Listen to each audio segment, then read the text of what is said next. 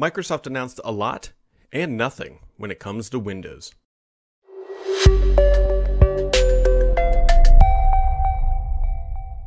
But before we dive in, today's podcast is brought to you by Behind the Tech with Kevin Scott. You can find that podcast on all major podcast platforms.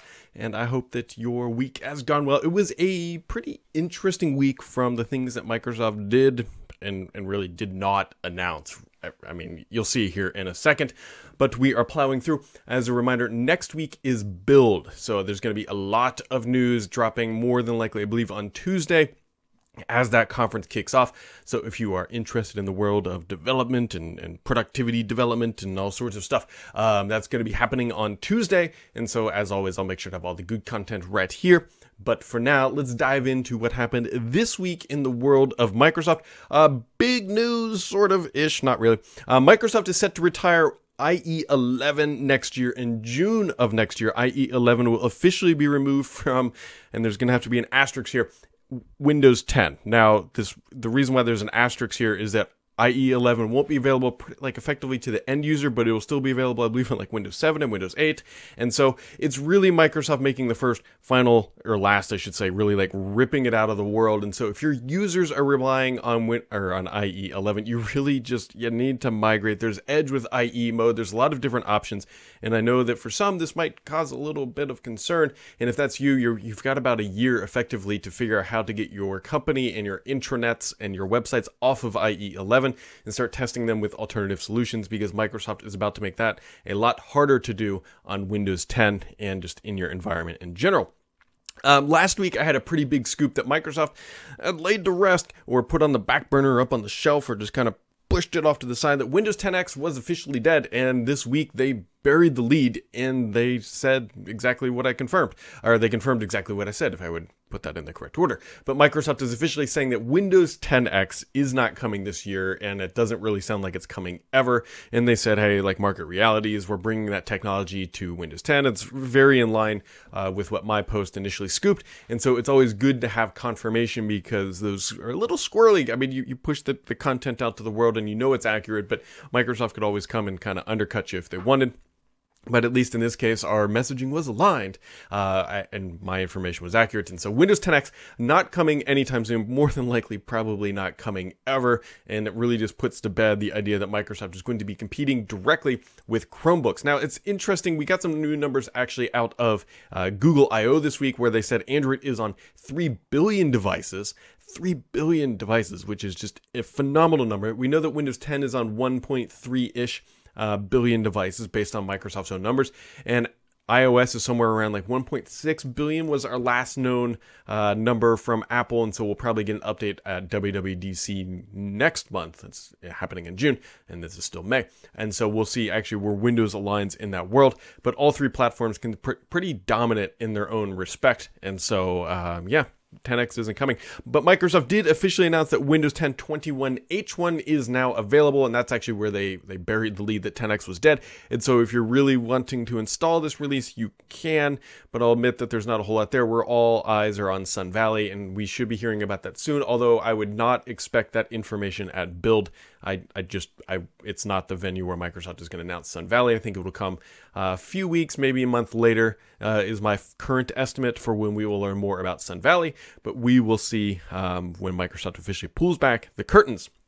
Also, on the Microsoft side, or the Windows side, I should say, Adobe Photoshop is now natively available on Windows 10 on ARM if you have one of those devices and you've been holding off on Photoshop. I'm not quite sure of the performance yet. I haven't tried it myself, but I can't imagine that it's super great. Um, but we'll see uh, how that is. And then Build, like I said, is next week. So there's going to be a little bit of a switch up for this podcast because I'm actually traveling, uh, not on an airplane, but I'm going to take the Tesla on a road trip, on its first road trip. And so I am going down to the Gulf Shores. That's where where uh, colleague is, and we are going to be working on um, some future stuff.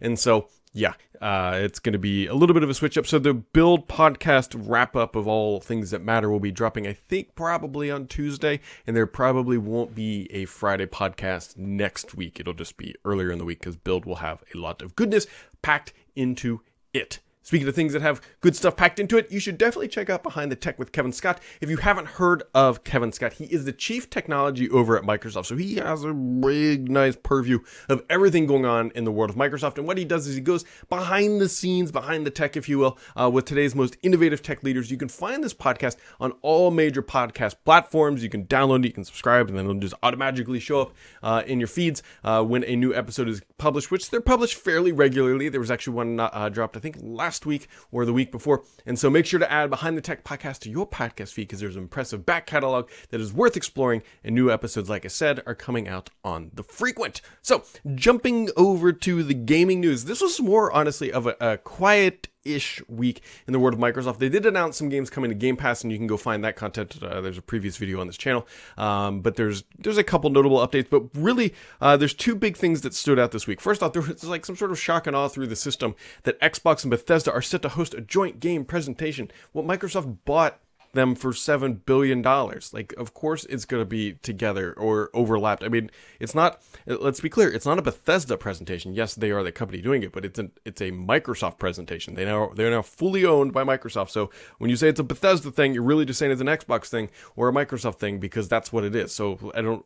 People were really like surprised that they were going to do this. It's like, well, they didn't buy them just to let them sit over there and do nothing. And so there you go.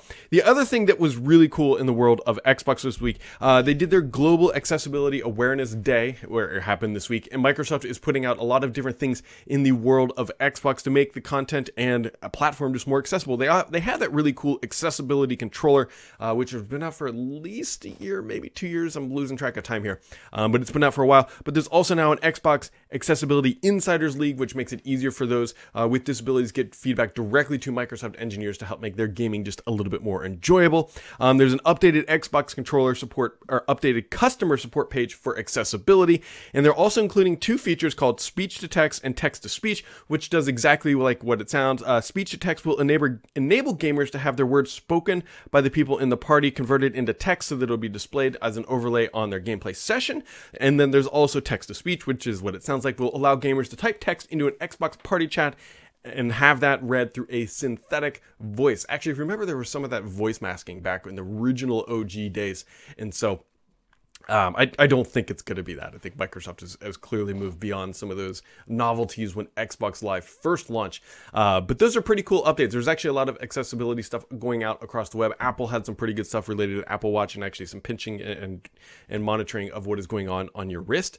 And so, uh, interesting week all around. It was a little bit quieter, honestly, in the world of Microsoft. I think there's a lot of that has to do with one, we're leading up to Build. Uh, Build is a big time for Microsoft. They've got a, a, a, ton of announcements, I'm sure, lined up for that event.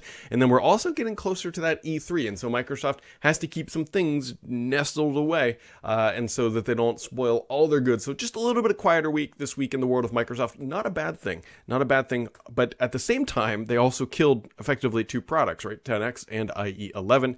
And so while it was quiet, it was also a little bit loud in the world of um, milestones or, or, headstones going up in the graveyard. So, jumping over to the questions of the week. So, let's just dive in here. Simon says, with Windows 10X now being put on the back burner, is Microsoft continuing uh, restarting Windows 10S mode development? I have not heard that.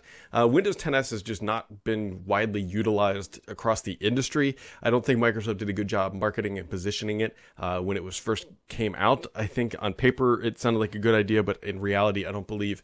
Um, I like I'm not sure what else they would add to it. Right? They've already got that lockdown infrastructure, and that's pretty much it. That's that's all that S mode was.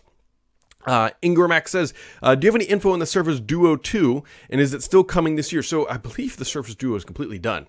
I, am pretty sure of this, and so it could be shipping honestly just as soon as Microsoft is ready. I believe it is going to be coming this year, uh, but we will still have to wait and see if Microsoft actually does do that. Keep in mind that the Surface original Surface Duo is uh, was I'm pretty sure you can still grab it for 50% off. And so Microsoft is clearly clearing house uh, with that product as they make way for the Surface Duo 2, and I'm curious to see how Microsoft approaches that. Shark47, any thoughts on what Microsoft plans with Skype are? It seems to have a smallish but loyal base, but Microsoft didn't really try to increase that during the pandemic. Now, at the tail end of the pandemic, they're releasing Teams for consumers. Yes, I actually totally glossed over that. Teams for consumers features are now generally available. I mean, they've kind of already been available for a while, but I think they wanted to like officially put a stamp on it and say, hey, look, Teams consumer features, they're here, they're ready. Um, and it completes directly with Skype. They're effectively almost the same thing, except one has a blue icon and a slightly different UI, and Teams as well Teams. And so we don't really know what Microsoft's plans are with Skype. And I agree with Shark that there are a very loyal user base of Skype users. And so I don't think Microsoft wants to alienate them. I still think long term it'll probably mold or just magically one day you'll click on Skype and it'll say Teams brought to you by Skype or something like that. Um, I'm not quite sure what Microsoft wants to do there because I, am the bigger question I have is I can't imagine that Skype is profitable. Uh, I mean, I know people, I know you can pay money and, and get additional like calling and, and phone functionality, but that's like it's not reoccurring revenue for most people, and I can't imagine that it's profitable. So I'm not sure what they would do with it overall. Uh, Microsoft really did not push it too heavily during the pandemic because they were trying to obviously do Teams and then they were killing Skype for Business online. And so they had this like really competing message right at the beginning of the pandemic, which was a little bit awkward. So uh, we will see. I think I don't have a great answer about what they're going to do because I'm not sure if Microsoft has fully fleshed out the roadmap uh, ahead for Skype.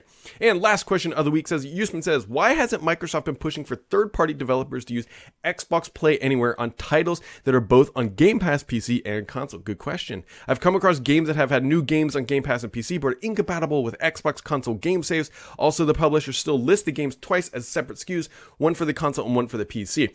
So Xbox Play Anywhere is really kind of interesting. So that is a, a program that launched a while ago, and effectively the short version of it was if you bought the console version, say whatever, pick your game, um, and it also had a PC variant, you could play it there as well for no additional cost. Really good idea but that that model seems to have sort of gone away in favor of cloud gaming. So I'm wondering if internally Microsoft is now pushing more of the cloud gaming model, which honestly, now that I say that out loud, is probably it because they know that if they're in cloud gaming, then that's a gateway to Game Pass, and that's where Microsoft truly wants to make it. Xbox Play Anywhere is sort of like a precursor to Game Pass if you think about it from how the product has materialized and just matured in the market. So my guess here, or my gut tells me that hey, uh, Xbox Play Anywhere is more of a legacy feature and functionality, and Microsoft's all in on Xbox uh, Game Pass, which means it's got to be cloud compatible, it's got to be in Game Pass, and that is where they're putting their efforts and encouraging their developers. There's been some stuff that has come out from the Epic and Apple trial where Microsoft has some contracts saying, hey, if you're going to be launching games, they've got to be part of uh, cloud gaming enabled and that sort of functionality. And so that's not a surprise. Microsoft wants everything that launches on their product to be at least be natively working with cloud gaming, uh, and, and Game Pass should be an option, although they're not forcing developers into Game Pass, but uh, you could imagine at some point Microsoft's going to start pulling economic levers to incentivize people to put their games into Game Pass. So there you go, guys. Been a pretty crazy busy morning. I'm actually hoping this podcast reported correctly. As I was using XSplit to record at the initial time, it just crashed completely and then completely re- removed all of the configurations I had to rebuild it, which is always a fun thing to do on a Friday morning. So I hope everybody is doing well. I hope you're having a wonderful Friday. We will be back on Tuesday ish. Um, basically, looking through all of the build announcements. Hopefully, you have a wonderful weekend, and we'll catch all of you right back here next time.